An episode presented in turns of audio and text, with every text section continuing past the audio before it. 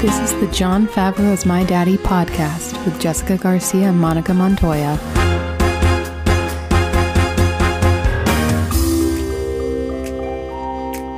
Greetings, Earthling. Greetings, fellow Earthling. Uh, wait, no, because you're a, I would be the alien in this in, this this situation. role play. I'm specifically the one alien who comes back for revenge in Signs. oh, I'm sorry. You you have a whole ass revenge plot in your M Night Shyamalan movie. Yeah, I'm missing two fingers. You're right, and, I'm the pissed camera about it. The camera zooms in on your two fingers as to say, "Look, it's, revenge." the one. It's the one from the pantry. It's Mr. Revenge Muck Revengester coming to avenge himself. If you don't know what we're talking about, this is a reference to the M Night Shyamalan episode. Yeah, we're not going to give too much away because go listen to it. There's an alien in a closet, and he has two fingers. I know. he sounds like a pirate or something, like Peg Leg Joe, Two Finger Alien. something. Something like that. Two Finger McGee. Two Finger McGee, That's his name on Mars. Bowman Jenkins, Two Finger McGee. Uh, good morning, Monica. Good morning. It's Bagel Saturday. It is Bagel Saturday. The great bagel debate of 2021 was happening this morning. Yeah, so basically what I'm doing right now is a little bit of a social experiment. I don't mean to brag, but I have the perfect test subject. so, uh, I've been collecting different bagels from various places in Los Angeles. Bagel vendors, Bagel vendors, if you will. Bagel makers, bagel craftsmen, bagel bakers, craftsmen, artisans, bagel artisans, bagel mongers. bagel mongers. That's the that's the one. Big bagel moguls. Ah, That's really hard to say. it is. bagel moguls. Yeah, because the oh. Oh. Anyway, Uh, anyway, so I've been collecting these bagels. So far, we've had Western Bagel in the Valley, uh, and uh, we've had Einstein Brothers bagels. And I have to say, I like Western a lot, a hell of a lot more. Western has one out of the two, but honestly, not that difficult of a competition. That's true. Stay tuned for like next weekend or something when we order like different bagels. Very boutique bagels. yes, I'm looking at either Maury's or or Courage. Courage. courage. uh, we'll see. I don't know. I hear they burn their bagels. What do they do with bagels up there in Montreal? it's like the Montreal bagel is like an enigma. You look at it, Crispy. you look at it, you think that you're looking at a bagel, but you're actually staring into the fucking abyss. I don't know how I'm going to feel about it because I don't like a crispy bagel. I like it to be chewy and doughy and I soft. also like a chew. I like a chewy bagel, but I need it to be like lightly toasted. I cannot eat a bagel on its own. Mm. I often eat an untoasted bagel. That's because you're a fucking monster. Sorry, I like that chew factor. That's disgusting. that is disgusting. You Don't didn't tell me how to eat my bagel. I'm sorry. I'm sorry that you're representative of High Chew. No one told you to be here. Oh, well, Monica, how are you? I am swell. I am excited. I'm excited to. Uh, there's a new A24 movie out called Lamb. Lamb. I'm Did it ex- just come out? Eh. Or is it about to come out? It just came out. It, Okay. ju- it just came. Like it just came out. Like, can we go see it in a theater? Yes, we can go see it in a theater. Um, uh, I'm excited because A24 is estab- really establishing themselves as the like boutique goat lamb story. Yeah, they they, under, Masters. they understand the um, the whimsy behind a goat slash a lamb slash sheep. slash sheep. Yeah, yeah, yeah. We're speaking specifically about Black Phillip and the the vitch. The Vavitch. um, and then the lamb and lamb. yeah, Just the two. So just the two. Uh, no, there's like a goat or a lamb think or in like m- in Midsummer, I right? think s- there's may- like I a don't goat know. lamb. There's a head. I remember a head. I think more broadly, they just understand the um, like the ominous imagery of an animal, like the fucking seagull in the lighthouse. Yes, the one that's just there. like um, it reminds me of you know that Blake Lively mov- movie, The Shallows. In the shallow, shallow. No, I've never seen that movie. In the sha-la-la-la-la-lo. The Yeah. song was just about the Blake Lively movie. It right? Mm, really was. So, um, uh, in that movie, Blake Lively is like on a rock, which is Right. funny because it's like, how long have we been on this rock? Oh, so it's just- it's like a prequel to The well, Lighthouse. Mm. That's what I'm trying to say. The parallels are unprecedented. like she's like, how long have we been on this rock? And she's like hiding from from this giant shark that like wants to eat her. This entire movie takes place on like a rock the whole time. Uh, but anyway, there's a seagull. I think she calls him like Sammy Seagull or Steven Seagull or some bullshit name. Steven Seagal. Steven Seagal. and so, uh, and it it just stays with her the whole time. Parallels, I'm telling you. Bad luck to kill a seabird. Bad luck to kill a seabird. Oh boy, but uh, anyway, A24 uh, understands the assignment when it comes to like they do. animals Yeah. being the center of attention. I want to see a, a demonic lamb. So let's go. we'll let's go watch see that. lamb, Lamb, lamb, lamb, lamb. When you need mealtime inspiration, it's worth shopping Kroger, where you'll find over 30,000 mouthwatering choices that excite your inner foodie. And no matter what tasty choice you make, you'll enjoy our everyday low prices, plus extra ways to save, like digital coupons worth over $600 each week. You can also save up to $1 off per gallon at the pump with fuel points. More savings and more inspiring flavors make shopping Kroger worth it every time. Kroger, fresh for everyone. Fuel restrictions apply. Who are we talking about today, Monica? Today we are discussing the one and only Rakul Weiss That's Rachel Vice for um for the normal people. for the normies out there. for the normies, as if as if like her secret underground name is Rakul Voss. Rachel. Rakul. it's definitely not. It's 100 percent Rachel. It's just Weisz. Rachel. Um, I'll tell you about Rachel. Okay. Okay. I guess. Sit back. Chew on that bagel. I the bagel's over. It's already chew on gone. a second bagel. I really don't want to. It wasn't my favorite bagel. okay, fine. Then just shut up and listen. All right. Rachel Hannah Weiss is a British American actress and producer. She was known as an English Rose, What the fuck? which, in case you didn't know, because I didn't, just refers to like a very fair skinned, beautiful young woman in England. It's like a it's like a colloquialism, I guess. Okay, that is everyone in English. I'm just saying. It's like everyone is fair because Wikipedia made a point of mentioning this. I just want to point out England is an island in the middle of the Atlantic Ocean. And with a big fog cloud on the it. Great Fog, London fog. London specifically. Fog.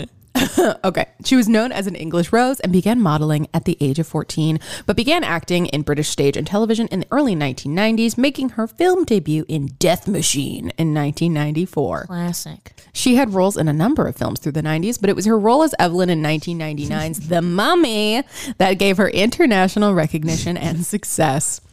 In 2005, she starred in The Constant Gardener, which placed her among the ranks of Hollywood's most talented and gained her an Oscar, Golden Globe, SAG, and BAFTA awards. When she's not acting, Rachel is busy being married to James Bond, aka Daniel Craig, and being an actual daddy to two British babies. You know what?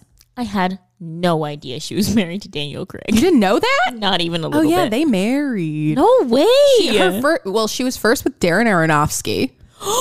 no. Yeah. Rachel. Honey, you can do so much and that better. was her first baby. And then um, she had her second one with with Oh my Daniel Craig. I think God. she was like 48 or something. Yeah. I'm sure. She doesn't look 48. No, the bitch doesn't age.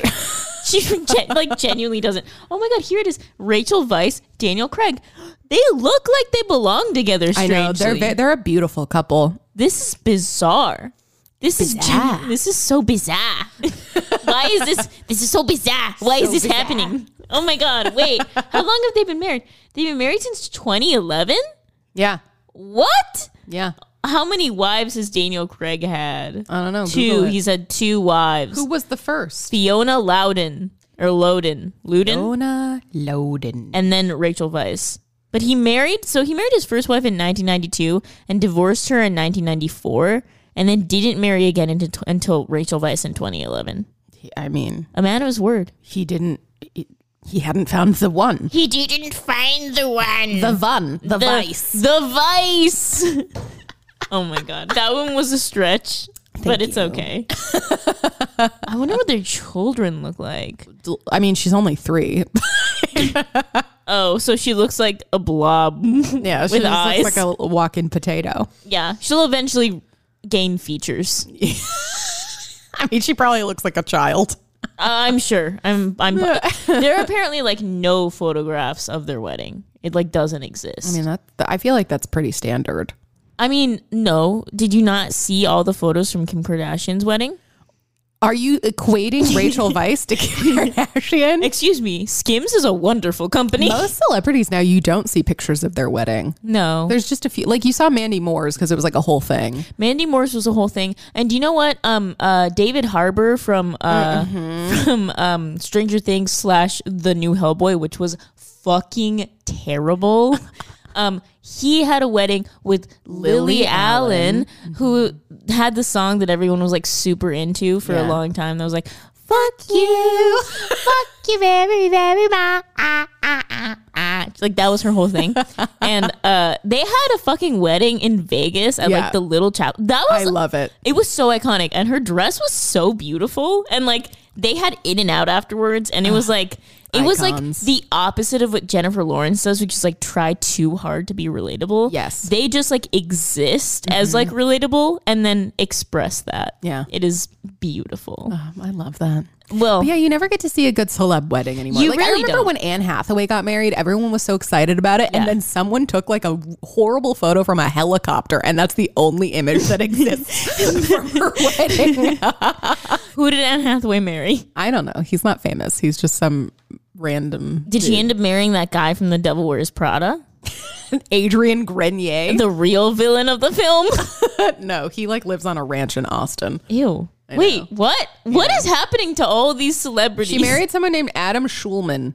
He's a producer. Oh, okay. I I mean, no, not okay. What the fuck? Yeah. Yeah. I'm so confused here. I don't know, Monica. When is Jennifer Aniston going to get married to Brad Pitt? Let- I don't want to talk about it. When is that going to happen? I don't want to talk about it. Why don't you want to talk about it? I, so I act- I have conflicting feelings about this because while it would be beautiful for them to get married, I also completely understand how for her specifically, she's probably like, shut the fuck up. That relationship ended so long ago. Can I just live my life? Okay, it's not my fault that Benifer is back and therefore has given me This is renowned true. hope. This is true. I wonder if Brad is just sitting at home like, do I text her?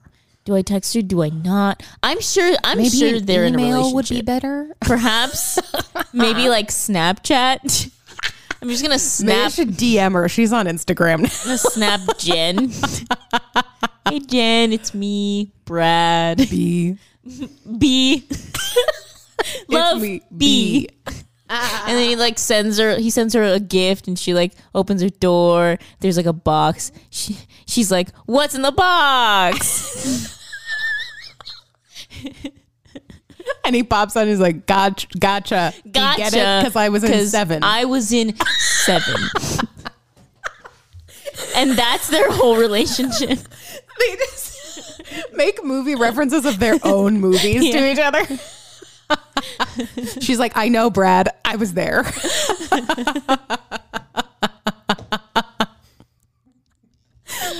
Murder me. Oh my god. Okay, we should talk. We should talk about Rachel. Oh, now, right? Rachel. Right. Okay, I wish you all the happiness with, with Daniel Craig and, and, his, and his three children. Two children. Two children. one children with him, the other with the other one. with the Darren. I, it's Dar- It is Darren Aronofsky, right? I'm pretty sure. I genuinely have no fucking. I've has has Rachel Weiss been in a Darren Aronofsky film? Um, I don't know, but it is Darren Aronofsky because her child's name is Henry Aronofsky. So I'm gonna assume. Oh, Henry Aronofsky. oh my god! Oh, Darren Aronofsky. uh, Oh, He's What's his a face? Very cute child. Darren Aronofsky has a film coming up called The Whale.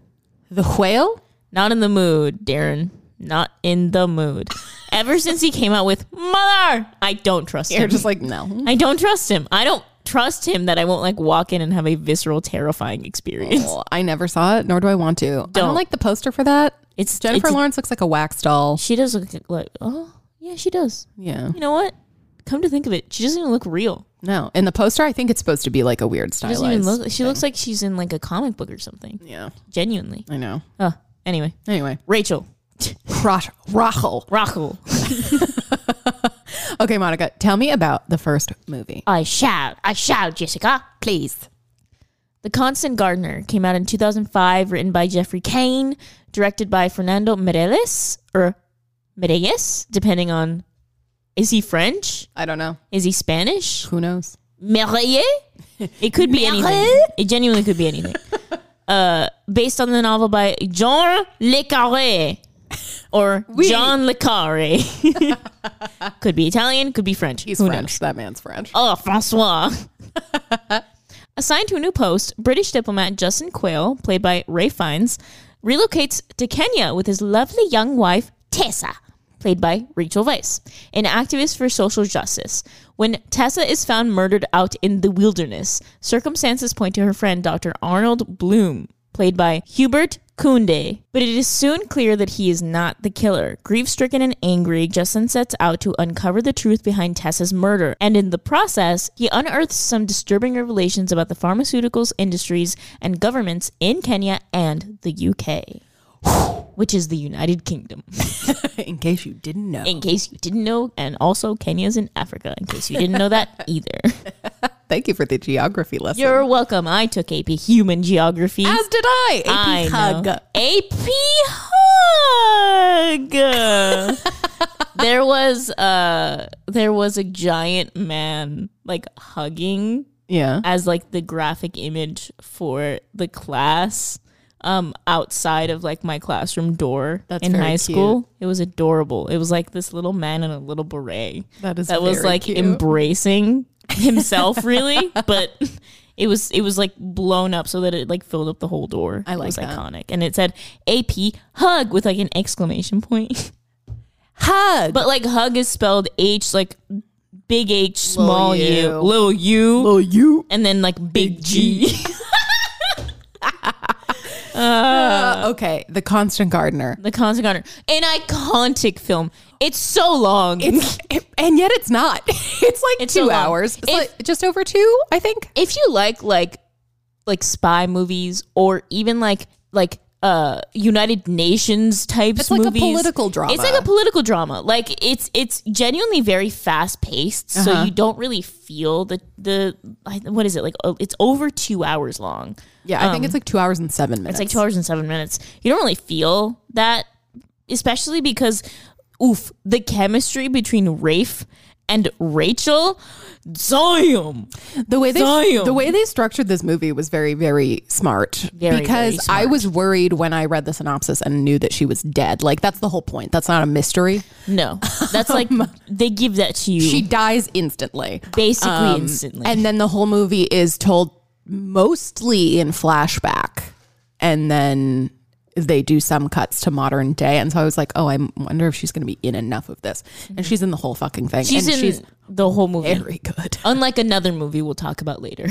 but in this one, she's in the whole thing. Yeah. Very well deserved with um all those noms, all those wins. Very well deserved. Like genuinely. Yeah. It's not a movie I think I ever would have seen otherwise. Oh, absolutely not. Dude, first of all, the title is very off putting. The Constant Gardener. you th- you would think, and especially because of some of the stills from the movie, you would think that it was like a rom com or like a romantic film, especially because of the title. It's just very misleading. Yeah. And then you look at the poster, and it's like very disjointed because it Yeah. is. It looks like like the Born Legacy poster, or like the poster of like that one movie with George Clooney and what's her face. I think it's like Angelina Jolie or someone like Angelina Jolie from that same era. Mm-hmm. it's the same thing. It looks like um, an intense poster. yeah. And so it's just a very disjointed experience. Yeah. And like the subject matter is not something I would usually gravitate towards. No, like taking down the pharmaceutical companies. Yeah, but I was very invested. Oh, I was watching 100%. this movie. First of all, and it's also interesting to like, it's interesting that we saw it now in this day and age because obviously, to those of you who don't know, we're in the middle of a pandemic and there's like a lot of discourse around like the vaccine and like a bunch of other stuff. And you know, I don't want to say too too much because I don't want this podcast to get like banned, flagged. flagged for like spreading misinformation or something. But you know, there's a lot of discourse around like the you know med- certain medications or certain um certain vaccines or certain certain um like ingestible. I'm trying to like not not say like Pharmaceuticals. Pharmac- yes, very good, Jessica. Very good, Jessica. Thank you. Pharmaceuticals. Pharmaceuticals, right? Where people are, you know, creating their own methods to fight things, and also just like the big, the big companies. Y'all know the ones. one of pharma? them, uh, one of them, one of the vaccines being funded by one Miss Dolly. um, but those companies, right? You know, Right. knowing about like their kind of sketchier pasts or like the way that things are like the way that pharmaceuticals are handled in this country that's what this movie really made me think about is like what the fuck is going on with the pharmaceuticals industry A lot of nefarious shit. so much nefarious shit We just don't know about. Exactly. And so like it's a much bigger deal than you would think it is. The closest I've ever gotten to like understanding the pharmaceuticals business or like industry Mm-hmm. is in New Girl in that one season where Zoe Deschanel is like gone for the entire season. And they She's, bring in Megan Fox. she's on maternity leave and then Megan Fox comes on as like Reagan, The pharmaceuticals rep. the pharmaceuticals rep, and she's like always toting around this like roller bag and like Uh-huh. handing people free ovaries. Like squeezable ovaries. Uh. like for stress yeah. and like various medications. She's always like pushing drugs. Uh-huh. That is the extent of my knowledge of pharmaceutical companies. Well, and then my knowledge of it in Africa and the UK is n- nothing. Beyond nothing, like Nothing. less than nothing. And this movie essentially essentially what is happening is that Rachel Weiss is an activist and she discovers that the big pharma of the UK, I guess, is testing medication on poor people in Africa. And it's not that the medication doesn't work, it's just that it has really bad side like deadly side effects in quite a number of people. yes, But instead of taking that data and reworking it because that would make it, you know, more years in the making and they can't make their money instantly. They're just brushing it under the rug, continuing to test it, and then gonna put it on the market regardless. And so all of these people are dying, and she's figuring that out. And her husband is a diplomat, and so she gets moited by uh, um, Yeah, moitied. by I mean by British people in in Kenya um, because of the information that she is threatening to expose. yeah. So she is she's a true social justice advocate. She's Yeah. also like very brave in this film, and obviously dies in a very violent way. And it's just it's one of those things where you watch this movie and you're kind of just like, what kind of nefarious shit is the is Big Pharma doing? I know, it really freaks me out. it really freaks you out and so that i will say that like air like it, it almost brings like an air of realness to the Yeah. film that makes it even more terrifying and like more thrilling because this is this film is i think like a, a thriller it, that's really what it is Mm-hmm. yeah, I mean that's how it's described. and so it makes it a lot more thrilling when you realize that like this is all stuff that could 100% happen in real life And probably is happening. and pro- most definitely is probably happening and we have no idea so um but yeah no rachel weisz is so stunning in this movie and the the performance that she gives is just it's very like she's very sure of herself in this movie and that's what i really love about rachel weisz is that she can go from like being like a squeaky little mouse to being someone like the character that she is in this movie who is like completely like brimming with confidence super sure of herself like is like and is also incredibly brave so yeah kudos to my girl Yeah, what's what's interesting is she tends to play these roles of like I'm not like other girls. oh yeah which gets tiring most of the time for some people but with her it feels very authentic and then when i was writing her bio i read she in an interview she has said multiple times she's just like i've never felt like i fit in anywhere and i'm like okay then this checks out as to why you're getting these roles and why you carry yourself this way and why i'm able to buy it as such authenticity because she re- like she really isn't like other girls. She's stunningly beautiful, but there is something about her that you can tell she has like a fire in her and an edge and like she's not going to take anybody's shit and she's super confident. And uh, therefore she's really really magnetic in this in this movie specifically. Yeah, I completely agree with that. And I think a big part of what makes that so is the way that like the way that she speaks is very intentional and very direct, especially in this movie. And that, you know, that's really the dialogue, but it's also like in her delivery. A lot of it is just very direct and very confident. And she is able to do that convincingly because we have seen it multiple times in other other actors that are given dialogue like this and a character like this and just completely like do- miss the mark Right. because it's not it's not part of like their own personal personality Mm-hmm. or their like personal ability to act that confident but also be like kind of an odd duck like she's not she is not normal in this movie No, no. Not at all. She's considered like kind of like an inconvenience by a lot of people. And yet, all of the men are so taken by her. But what I love is that she's clearly so self aware of how enchanting she is and how like vexing she is towards all of these Yes. men. So the way that she talks to them is just kind of like, I know that you are so charmed by me and I'm going to take advantage of this. And she's like, uh, the, the whole her whole like shtick in the movie is that pretty much every man around her is in love with her, Basically. like Like, literally, in love literally. with her. That's- But that- like she only has eyes for Rafe. only Rafe, which very good for her because her and Rafe spice things the fuck up in this movie. Beautiful chemistry. Beautiful chemistry. I love how many moments in this movie there are of you just seeing their relationship. They have believable, Mm-hmm. loving care. Like genuinely, it's not just like the sparks fly. That's really not even what it is. It's mostly just like the way that they move together is so fluid. It I don't know what it is, and I don't know who thought to put Rafe and Rachel together, but like massive, massive amounts of applause Yeah. because the way that they like click with each other in this movie, I'm I'm sitting here like, duh.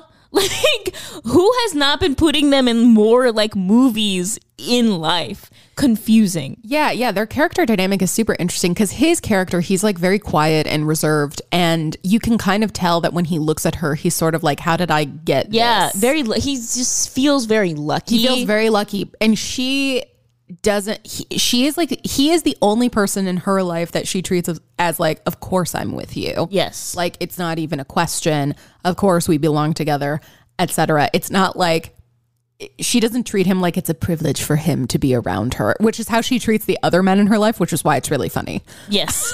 because she's like, I know you're in love with me and I know it's an absolute privilege for you to be in my presence, but not you, Rafe. but I will ruin your life. Rafe, you're perfect. Everyone else, fuck you. I'm gonna ruin your life. I'm gonna use your attraction to me and ruin your fucking life. Literally. Literally, like that is her entire mo in That's this her film. whole thing. Um, I think another part of why this performance is really, really fascinating to me is because she, her character exists like solely through memories in the whole movie. You see like one moment at the very beginning Mm-hmm. where she's alive and then she dies, and then the rest of it is all memories through Rafe's lens. through his through his brain because she's dead and she only exists in like the past essentially And their relationship was so good and so authentic that pure. he was never like blind to her flaws. Mm-hmm. So the per- the portrayal we get of her, even though it is through memories, it's not super. I mean, parts of it are romanticized, but you still see like her flaws as a human being, which I really, really appreciate because I don't think I would enjoy her as much. I think I would have found her really kind of self righteous if it was just like, she's so romanticized and isn't she a m an amazing activist who was murdered for her good deeds? yeah i think like i think yes absolutely i think we definitely don't see her through like those rose colored glasses nothing is fully romanticized there are definitely aspects of her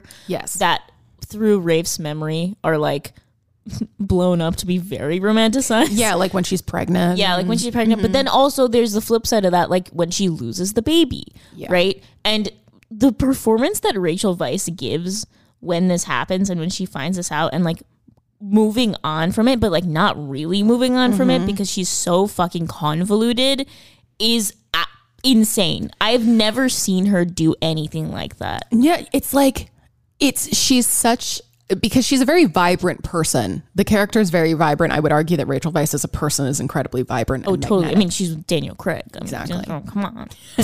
And when she loses the baby, it's kind of like she just shuts herself off, and you just can no longer see anything behind her eyes, and that's freaky. Yeah, like watch. lights are on, nobody's home, baby. Yeah. that's literally what she Exactly. does. And she's just running on autopilot, and like her husband doesn't know how to get through to her.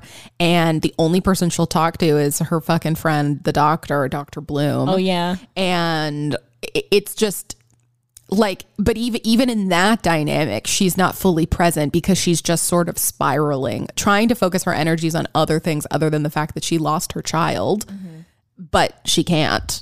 She's still like stuck emotionally in this pit. you know? period. Yeah. enough. it's over.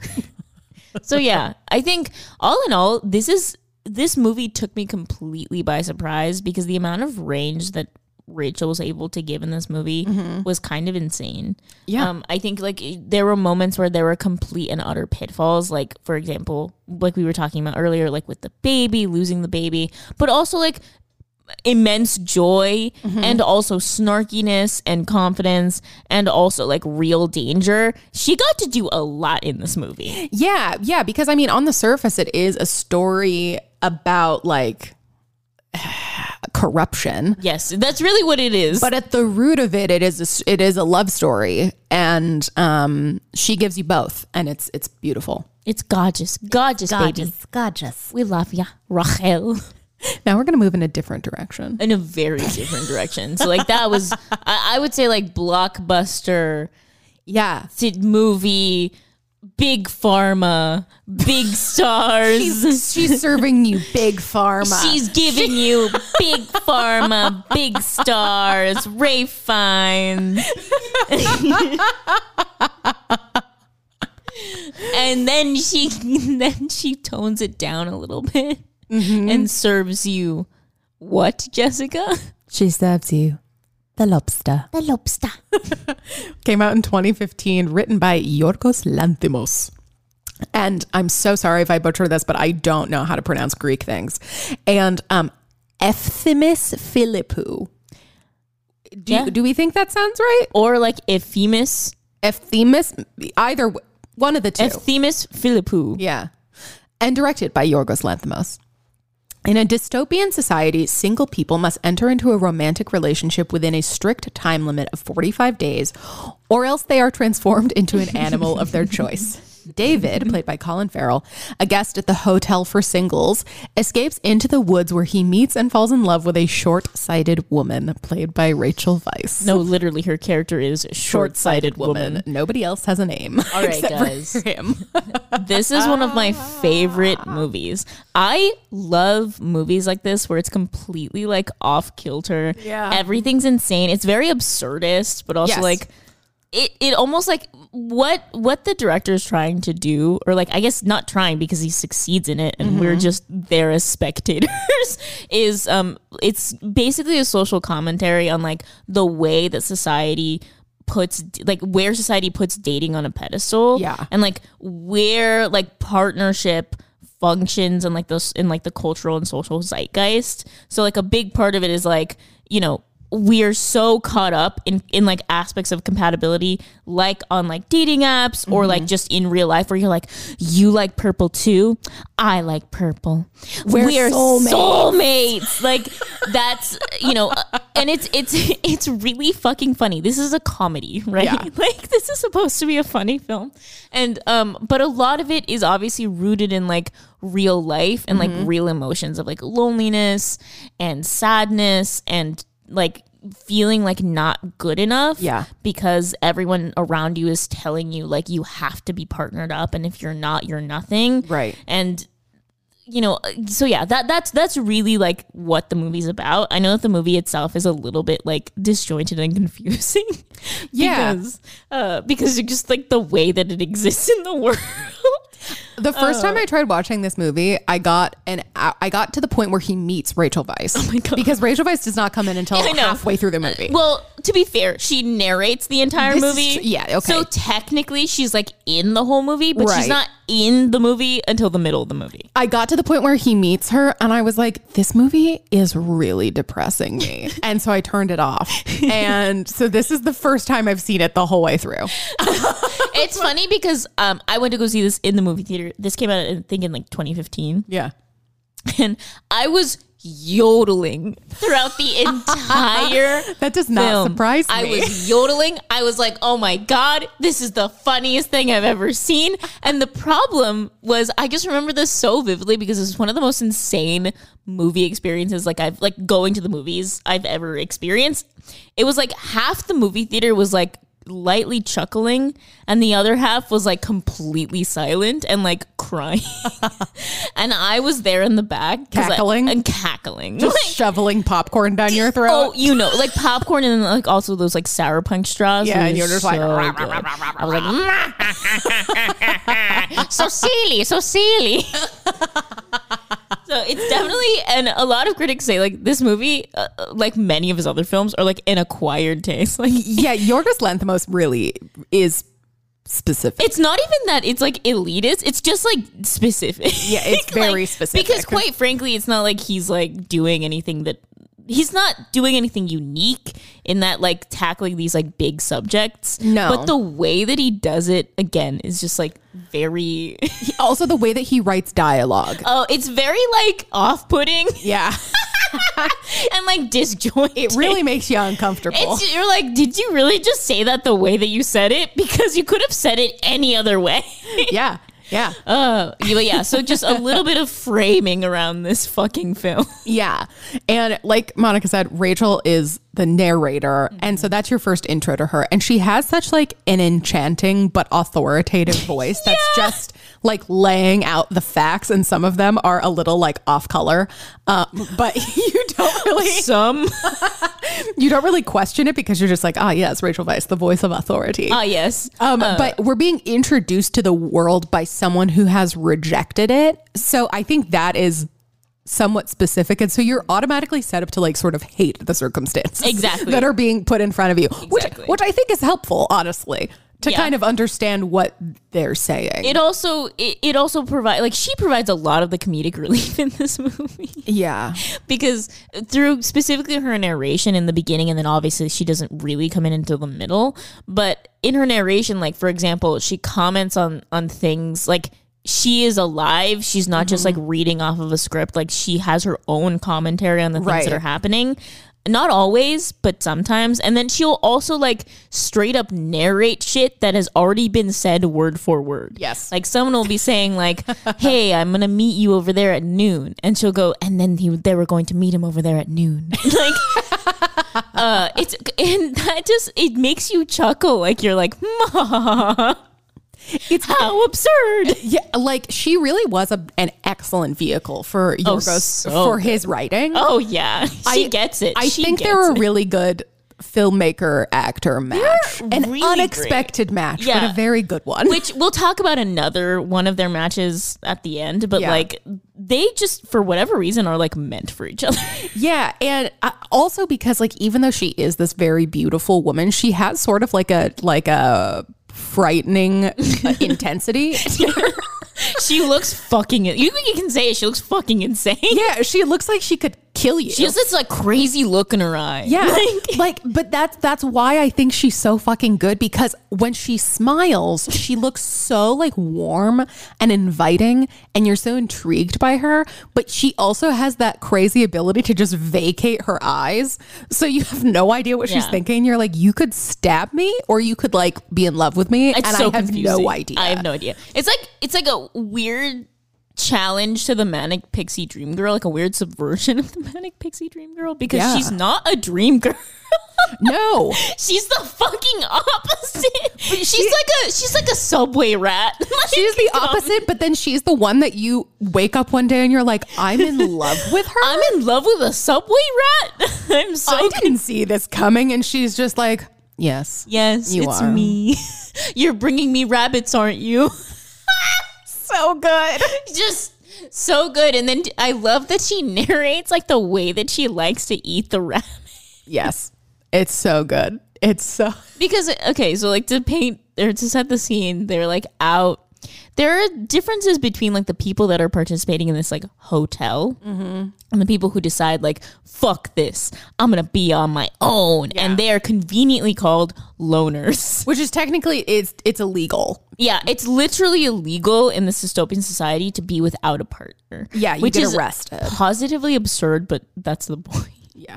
So like when they go off to like the mall or out to the city, if a police person stops them and is like, Excuse me, are you here with your partner? Where are your papers? Where are your papers? you have to be able to like produce the partner or the papers or else you fucking die or something. It's kind of insane. You get arrested and sent to the hotel. exactly. And then you have 45 days in this hotel to complete your like partnership with someone. Yeah. Otherwise, you get turned into an animal. And you can gain more days by shooting other guests with You- tranquilizer darts. Exactly. Which the other guests are the ones who have like ran away and are causing problems. Yeah. And so then, then they drag them back to the hotel and turn them into animals. Yes. So it's a whole thing. And then the loners are like led by that one French actress. yes, I don't know her name. she was in like that one movie. Um, oh yeah. Yeah, That, that- woman. that No, woman. I don't know who you're talking about. she was in um uh wasn't she in like Blue's the Warmest Color or something? oh, maybe I didn't see that. in that like art in like that art film. I have no idea.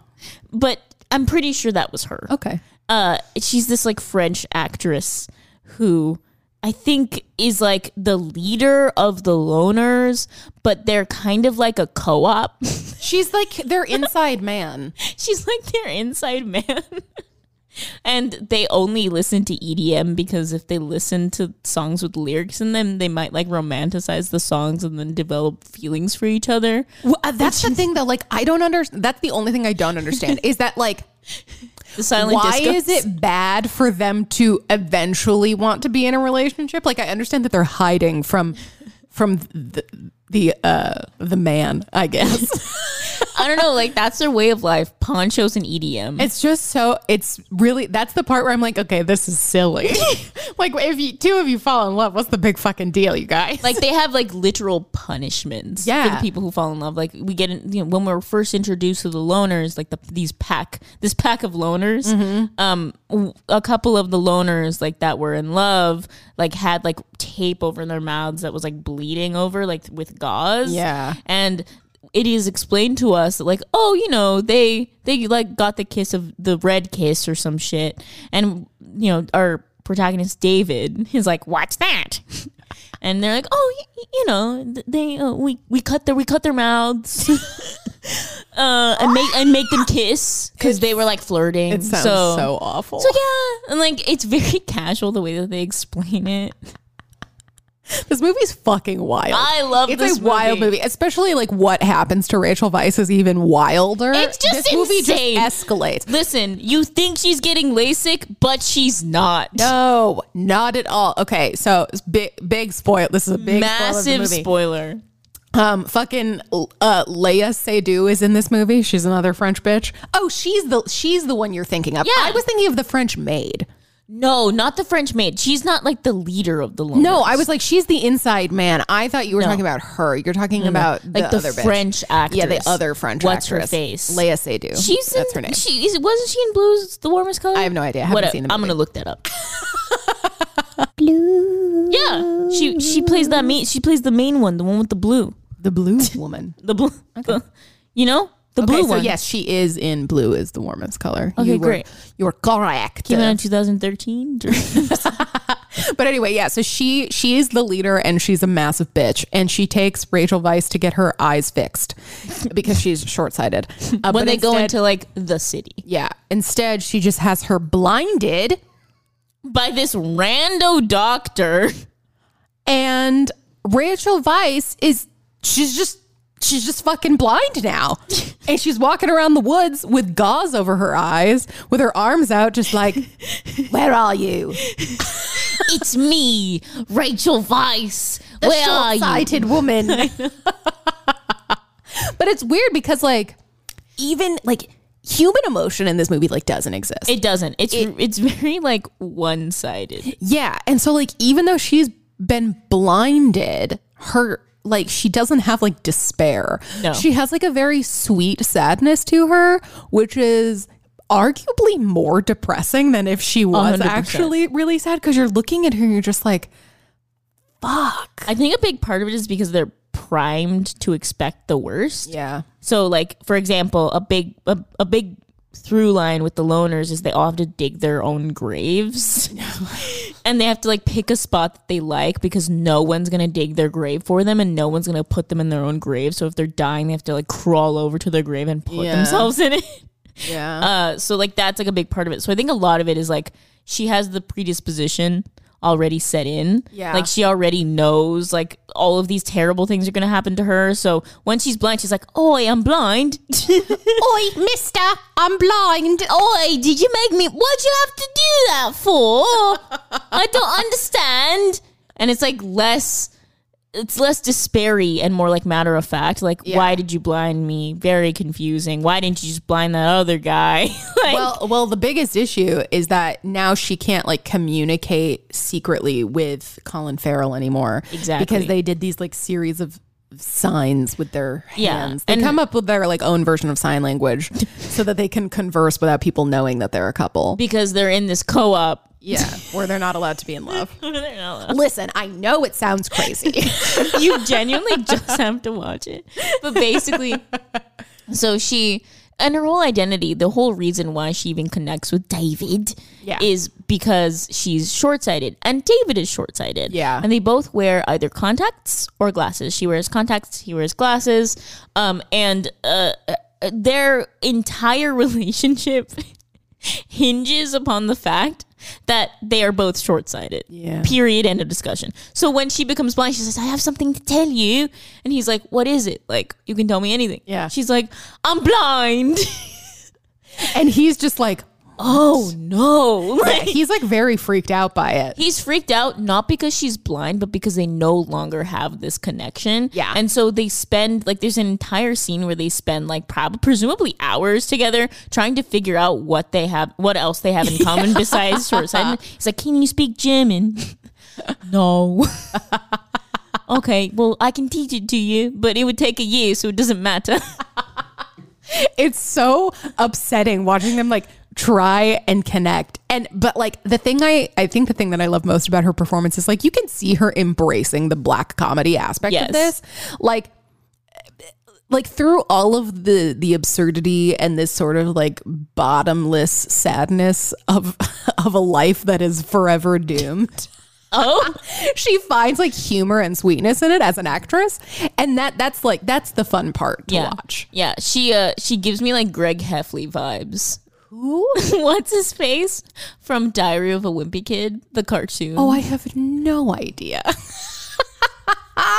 they have the exact same vibes in this movie Rachel Vice and the le- the short sighted woman is the same as the wimpy kid from Diary of from a Wimpy Diary of a Wimpy Kid, the the writer of the diary. Dead. Like I- the, the thing is, she like she's so far in it that sh- it's so hard to distinguish who Rachel Vice is and who the short-sighted woman is because she c- fucking commits to the absurdity that is this movie. She's a shockingly adaptable actress. Like She's- despite being a very specific one, Yes, she is weirdly very adaptable. she's in on the joke this entire movie. Yeah. This entire movie, she's like, I'm committed. This is my role.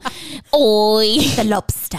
And like, you know, and there's this scene that I love that she's in where she is listening to EDM in her headphones with everyone else and they're having like a silent disco. Yeah. And she's like dancing fucking insanely because like n- probably none of them know how to dance. Yes. Which is why they don't have partners, clearly.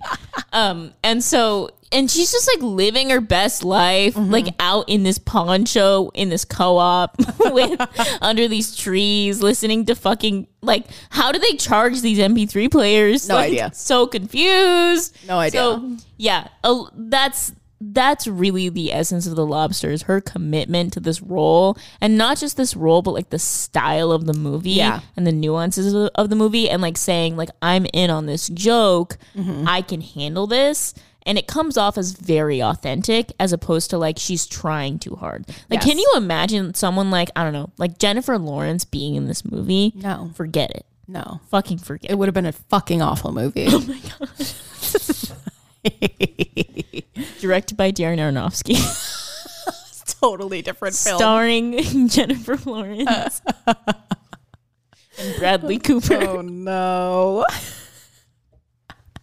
okay, Monica. Tell tell me about the next film. I will. I just need to say one more thing. what? What are you gonna say? John C. Riley.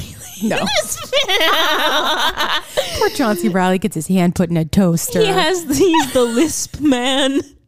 Poor John. Poor Johnny boy. Just like you know, if if you have the time and the energy tonight, pour one out for Johnny boy. Yeah, John C. Riley. What a talented actor. Oh, honestly. so good. Also committed to the bit in this movie. genuinely. Genuinely committed. uh, moment of silence for the lobster. Yep. All righty. Okay. Moving on. Moving on to the other fucking absurdist film in Tell this me, lineup. Monica. Uh, this one is one of your favorites, Jessica. Yes. Conveniently called The Favorite. favorite. I look at it and I think it's spelled wrong. It's not. It's the British, spelling. way. Came out in 2018, very recently. Written by Tony McNamara and Deborah Davis, directed by Yorgos Lanthimos. In early 18th century England, England is at war with the French, or Les François. Francoise. A frail Queen Anne, played by the one and only Olivia fucking Coleman. Done so well. so well deserved all the recognition for this role, occupies the throne, and her close friend, Lady Sarah, played by Rachel Weisz, governs the country in her stead, while tending to Anne's ill health and mercurial temper. When a new servant, Abigail, played by Emma Stone, arrives, her charm endears her to Sarah, and she takes Abigail under her wing. And Abigail sees a chance to return to her aristocratic roots The aristocrat. by any means necessary. What a film. Wow. If you have not seen this movie, I need you to pause this podcast Missing the fuck right out. now because you're missing the fuck out. This is a movie that got a lot of praise, that got a lot of recognition. In my opinion, not enough, even. Not enough. even then. Because a lot of people didn't get it. They thought it true. was weird. It- which, And it is. It is weird, but it is also so funny. This is where I get mad at Middle America. I'm This sorry. is like, oh my god! I'm to all of Middle America. I apologize. I'm kidding. I more so mean this is where I get mad at like like my parents, etc., who went and saw this movie and they were like, it was weird. And I'm like, you don't under you don't understand. uh, Like I hate being like the teenager who's like, you don't understand art, but like you don't, you don't get it. you don't understand that films aren't just supposed to be like entertainment cash cows, you Yeah. idiots. So, um, so again, there's another co-op. It's at the palace this time. Everyone's in this co-op. They're all dressed the same. It's it's a it's just the court. It's just the gore.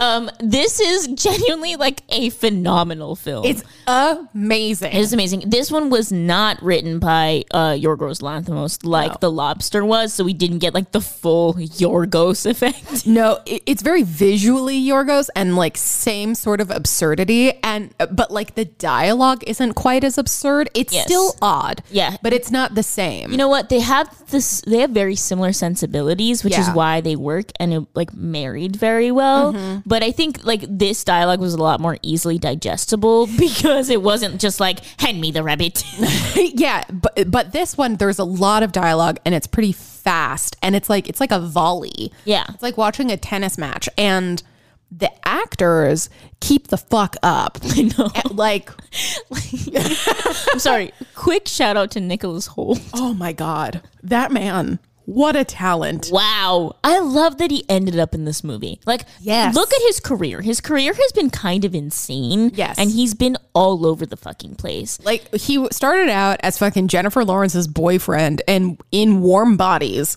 Yeah. And then Well, he was on Skins UK. Yes, and that then too. and he played this like fucking essentially a fuck boy of of the aughts, and then and then became the guy in Warm Bodies, the the Yeah. main zombie guy, the big zombie. and boy. people were like, "Oh, he's cute." I Do you not know No, pop the way that I culture? said that sentence made it sound like he played her boyfriend in Warm Bodies, which Oh is no, not what I meant. He played that. he played that one. That one like Yeah, actress. the Kristen Stewart knockoff. The- yes, exactly. Her boyfriend. but the but she's blonde. yeah, not brunette. correct. Uh, so um, and then he ended up in like the uh, I was gonna say the Fast and the Furious franchise. I meant like um the X Men franchise, Uh-huh. the First Class or whatever, the the class of aliens, the class of super Yeah. super people. And he was in Mad Max. And then he was in Mad Max, and then he ended up in this movie where I think he like all of his career like culminated in this very film. Yeah. Because he was able to pull from I think all of those previous performances to create like one mega Nicholas Holt performance Yes. of epic proportions. in an e- incredible supporting role. Oh my god. Like you close your eyes and you think of all the wonderful things about this film and he is definitely like up there. Like this movie is very much what primed him to be in The Great and what made Oh, yeah. him so amazing in The Great. oh yeah. Yeah. Oh, oh yeah. Yeah. Yeah. Back to Rachel. Yes, though. but yes, that was a moment for Nikki Boy, and now For back Nicky to Boy, Rachel. he's so good. I'm he's an actor. I'm very excited to see what his career Can't wait for him to ends become up to a daddy. be. Yeah, honestly. Honestly, But anyway, so Rachel Vice's character is like Olivia Coleman's like right hand woman. I I don't know what the technical word for it is. Like No. lady of the court, like chamber, like he- essentially she's her chief of staff. Yeah. You know what I mean? Like she handles her budget for her like house, her for her palace.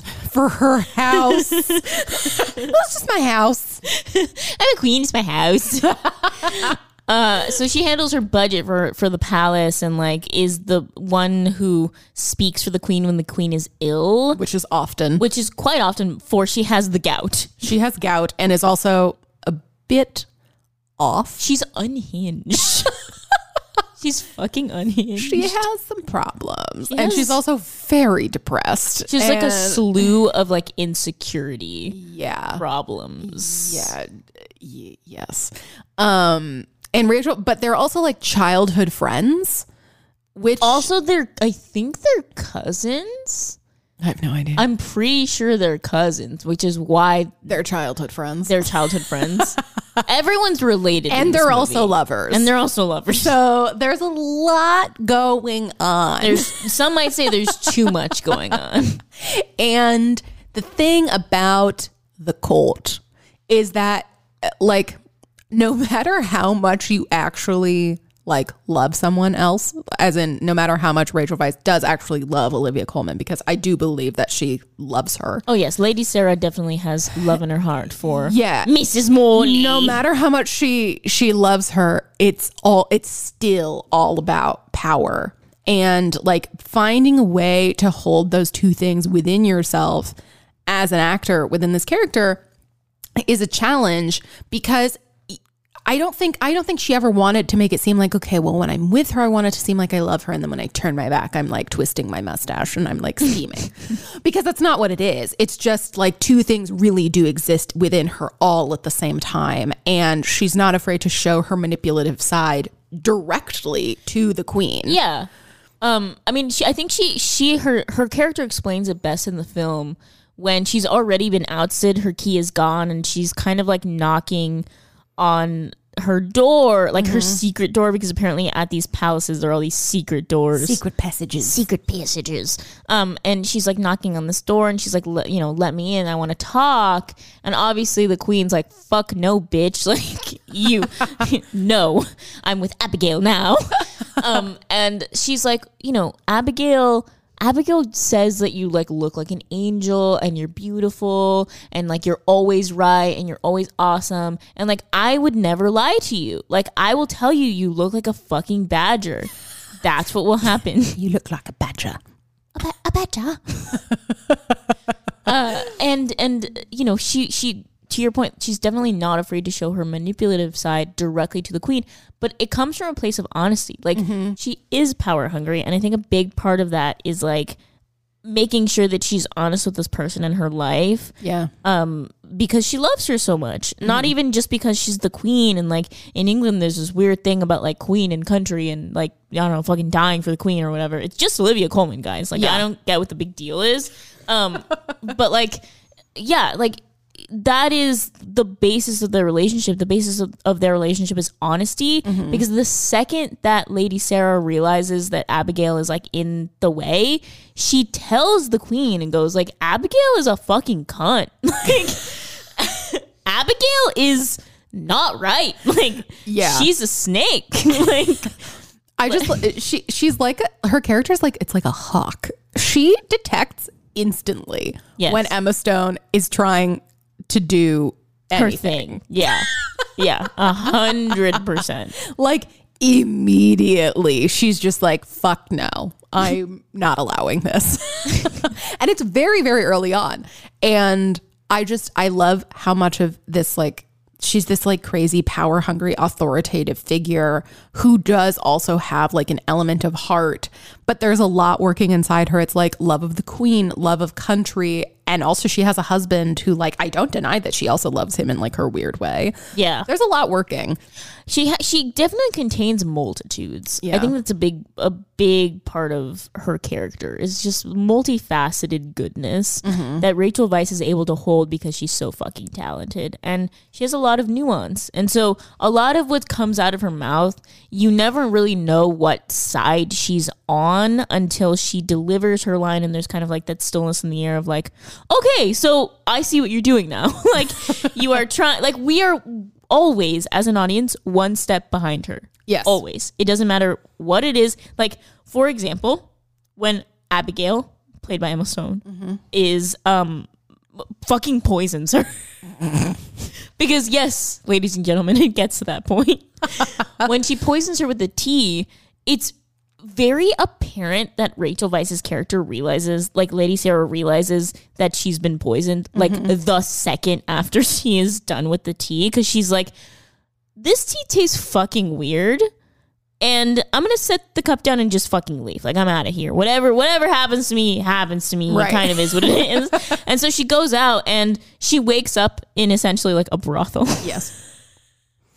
in, in heaven. Because the brothel's name is heaven. and like the main pimp guy's name is God. heaven now. And that's God. uh, and um, she wakes up and she's like, Abigail poisoned me. She just knows. she just knows. And the thing is, I think it's like, it's a matter of like cutting her losses and being Right. like, I'm going to carefully choose my battles versus like to win, to ultimately like win the war instead of doing what Abigail does, which is I'm winning every battle. Mm-hmm. And then whatever happens in the end, as long as I'm in power and have money and I'm married, it's fine. Yeah, yeah. Like it's it, she views her own intentions as more pure than Abigail's because I mean, in a way that they are. If you had to pick between the two, I would absolutely say that Rachel Vice's intentions are more pure than Yeah. Emma Stone's because she's like, I'm being manipulative not just because I'm power hungry, but I need power so that I can have control over this war because our queen is batshit. exactly. Whereas Emma Stone is just doing it because she misses being an aristocrat and wants to be on top again. But like, she doesn't know fucking anything about policy or war. She's just like this weird court gremlin who wants to like get drunk and dance. Yeah, exactly. A hundred percent. And the problem with it is that everyone's playing so many sides Yeah. that you as the audience member, it's like so difficult for you to keep up with how many sides people are playing. Like, especially when, when it comes down to like Nicholas Holt's character, who's also playing like two sides.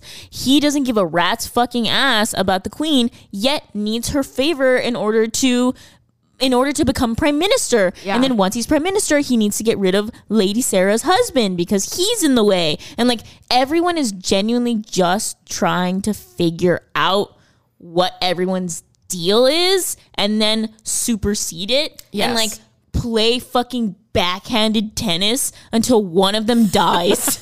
Well, there's so much strategy going on that like they don't even they don't even have a choice to to take the high road. No. Like, they it's literally impossible to be like I'm just going to appeal to their emotions. No. because ev- nobody is fucking doing that. That is literally not how this game works. It's like do or die. Exactly. So, uh, um, what I love about Rachel Vice though is she does it with such flair and charisma that you have no choice but to like root for her the entire. You're not rooting for Emma Stone's character. No. you are not. In the beginning, you're kind of like, oh, I feel bad for this for this court gremlin. Like, Yeah. I feel bad. Oh, she seems sweet, and then you kind of see her like the underbelly of her, Yeah. and you kind of feel like, whoa, why am I rooting for Lady Sarah?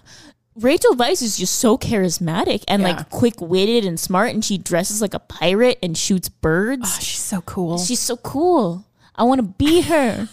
and then, you know, obviously, like once, when it gets down to it, Lady Sarah's doing it for the right reasons, which is her love of the queen and country.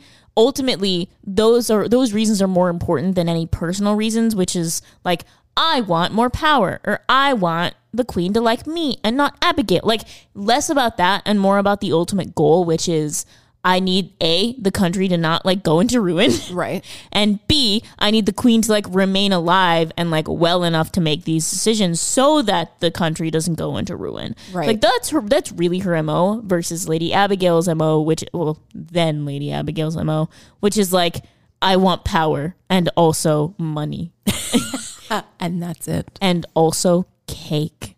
Al- I also got so annoyed with her character because I was like, you married such a hot man in this movie and you don't even care. No, she, don't even d- she doesn't because She gets that's- married to Joe Alwyn in this movie, and you're So just hot. like, you're so hot, and Yeah. she doesn't care. She doesn't give a fuck. Like she doesn't give a flying fuck. No. This is her whole thing in this movie. So ultimately you're like, you know what? Rachel Vice's character, I'm in because Rachel Vice Mm-hmm. is fucking committed.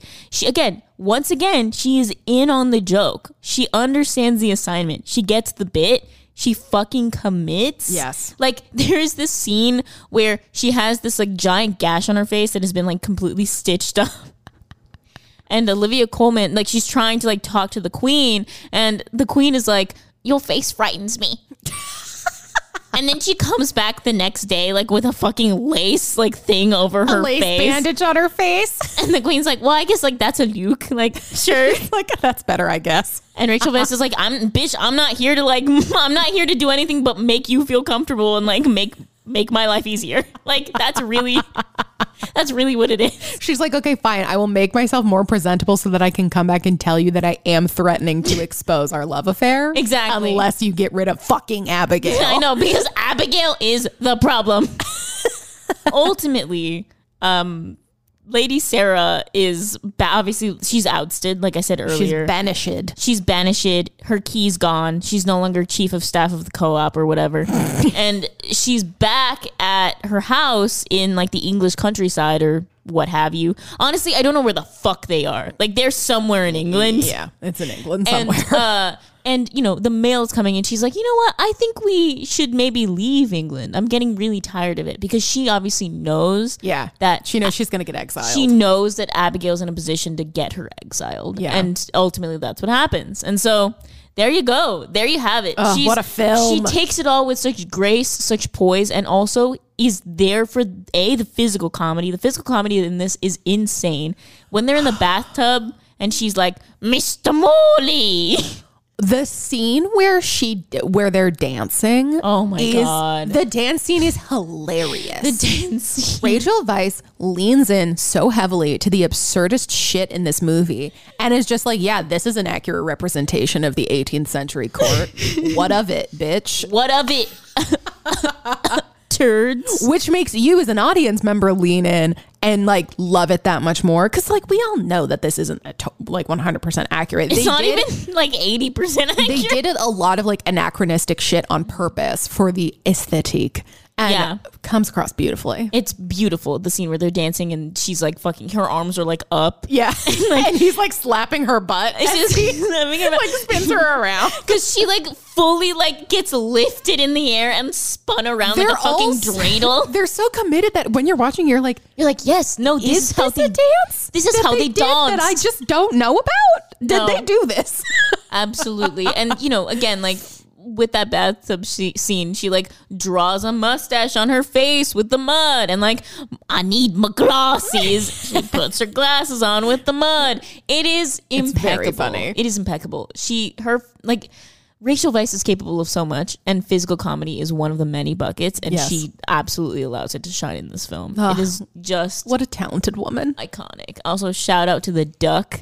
Ah, Such a good duck. Horatio. What was it? Horatio the duck. Horatio, So good. whose quacks come in at the most opportune moments. it's beautiful. It's like Nicholas Holt was like trying to talk to the queen, and, it's duck's like, like, this moment of intense, like intense silence. It goes, "Ah, Affleck. yes, that's exactly what happens. Uh, well, that was Rachel Vice. Man, that was Rachel Weisz in three truly delightful films. so good. I really enjoyed watching the movies for this episode. Yeah, these these are great. I would highly recommend. I think personally, I would highly recommend The Lobster. Yeah. Of these three, if you haven't watched any of them, genuinely, she's so fucking funny in The Lobster. um, and yeah, so there you have it. There you have Voice. Monica, Oi. what have you dabbled in this week? I have dabbled in a lot of puppy things this week. Oh, poor Carrie. My sweet baby Carrie got her hand. I can't call it her hand. Her hand. her paw got caught in something and um her her like little nail like lifted from her paw so she's like she has like a little bandage cast on her paw right now it's very cute the the, nur- the nurses put like a little heart on it it was very adorable but How long does she have to wear it? um a, coup a few days Okay. a few days so it's really just like it's a flesh wound It's but a flesh wound. Just a flesh wound. yeah it, but because dogs fucking pick at it the bandage is like enormous Right.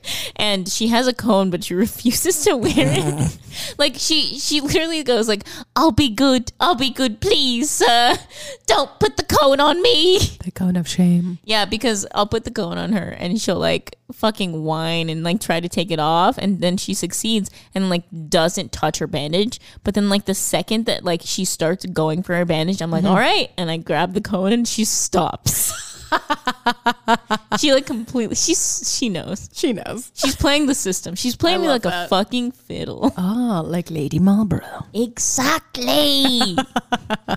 Lady Sarah. what about you, Jessica? Um, what has happened? Uh, I oh, I did one of those um those foot masks, Monica, where The one that's like, the whole flesh of your foot falls off. oh my god, like oh, like they have um in those countries where you like go to the go to the place and they have like these like man eating fish that, like eat like the right stuff. I off mean, of it's your not feet. quite that, but it, it just makes your whole foot What is that peel off. called when don't the know. when the fish eat you? Fish pedicure. yeah, like I don't know. Sure, like a fish pedicure. it's like But that. um, yeah, I did one of those masks, so now I am shedding like a snake. Ew, a snake. It's slippery snake. A slippery snake. Soon I will have the feet of a dolphin, and I am so excited. Oh my god. I feel like I'd be so first of all, it makes your feet feel squeegee to put them in those like masks. It does. You leave them in for an hour. Ew. I can't do Then you that. take it off, and then within a week or so, your foot starts peeling, and then you just leave socks on until they stop. Can I ask why it takes a week? Um, I think your foot. I think your skin has to like react to the solution, and like What's in the decide to- solution? it's Vinegar? the shit that makes you your foot fall off. Makes your foot skin fall off. uh, Oh, I your don't know. foot skin. we have to end this episode. this is we're this has gone too far. Give us the. f- Is there a question today? Is there a fucking There question today? is. Okay, great. Fucking say it. From somebody named Alex. Grr. I know many Alexes. It could be any of them. It could be any of them. Um, they want to know what is our favorite fall scent. Ah, nutmeg. Interesting. That I'm a shit big slaps. apple bitch in the fall. Uh, I lied. Nutmeg is more of a winter scent. I will say. I think perhaps. I don't know. Uh, Cinnamon, cinnamon, the sequel to QAnon. Um, I don't know. I really like like muskier scents. I'm I'm a musky scent gal. I also like a musky scent, but in the fall, I like a nice apple smell. I like like spice, if that Okay. makes sense. So like um uh like, I don't know. I'd have to like pop over to my candles or something. I don't know. I like like um woodsy Like scents. Palo Santo, Like Palo Santo, cedar. cedar, Cinnabon. yeah, like the, those kinds of scents. I Monica think. bought me a, a delightful candle. It smells so nice. It's very spicy. It's like it's like uh, something between what like I would get for myself and something that I'd get for Jessica. Yeah, yeah. It was. Re- it's really nice. Genuinely. Yeah, Glorious. It has notes of pear in it, and it's beautiful. I love a oh, I do love a good pear in the fall. Yeah. Pears are great in the fall. pear is a fall Let's fruit. bake some pears. Oh, we'll, we'll do it. We're we're having having you um, wrap them in uh, in pastry. we're having a friendsgiving uh, in like the beginning of November, and uh, Jessica's trying to decide what kind of pie to make. I think she's just gonna make the uh, the the tart again. The tart. There's a cranberry lemon tart Oui. that she makes one more time. I made it for Monica's birthday. It, this was a big hit. long time ago. Big hit. Big hit, aka I ate it. Yeah, she ate it. ah, all right. Well, as always, Don't sue us, Daddy Favreau. oh, goodbye, Monica. Goodbye. I'm gonna go lay down some tracks with you.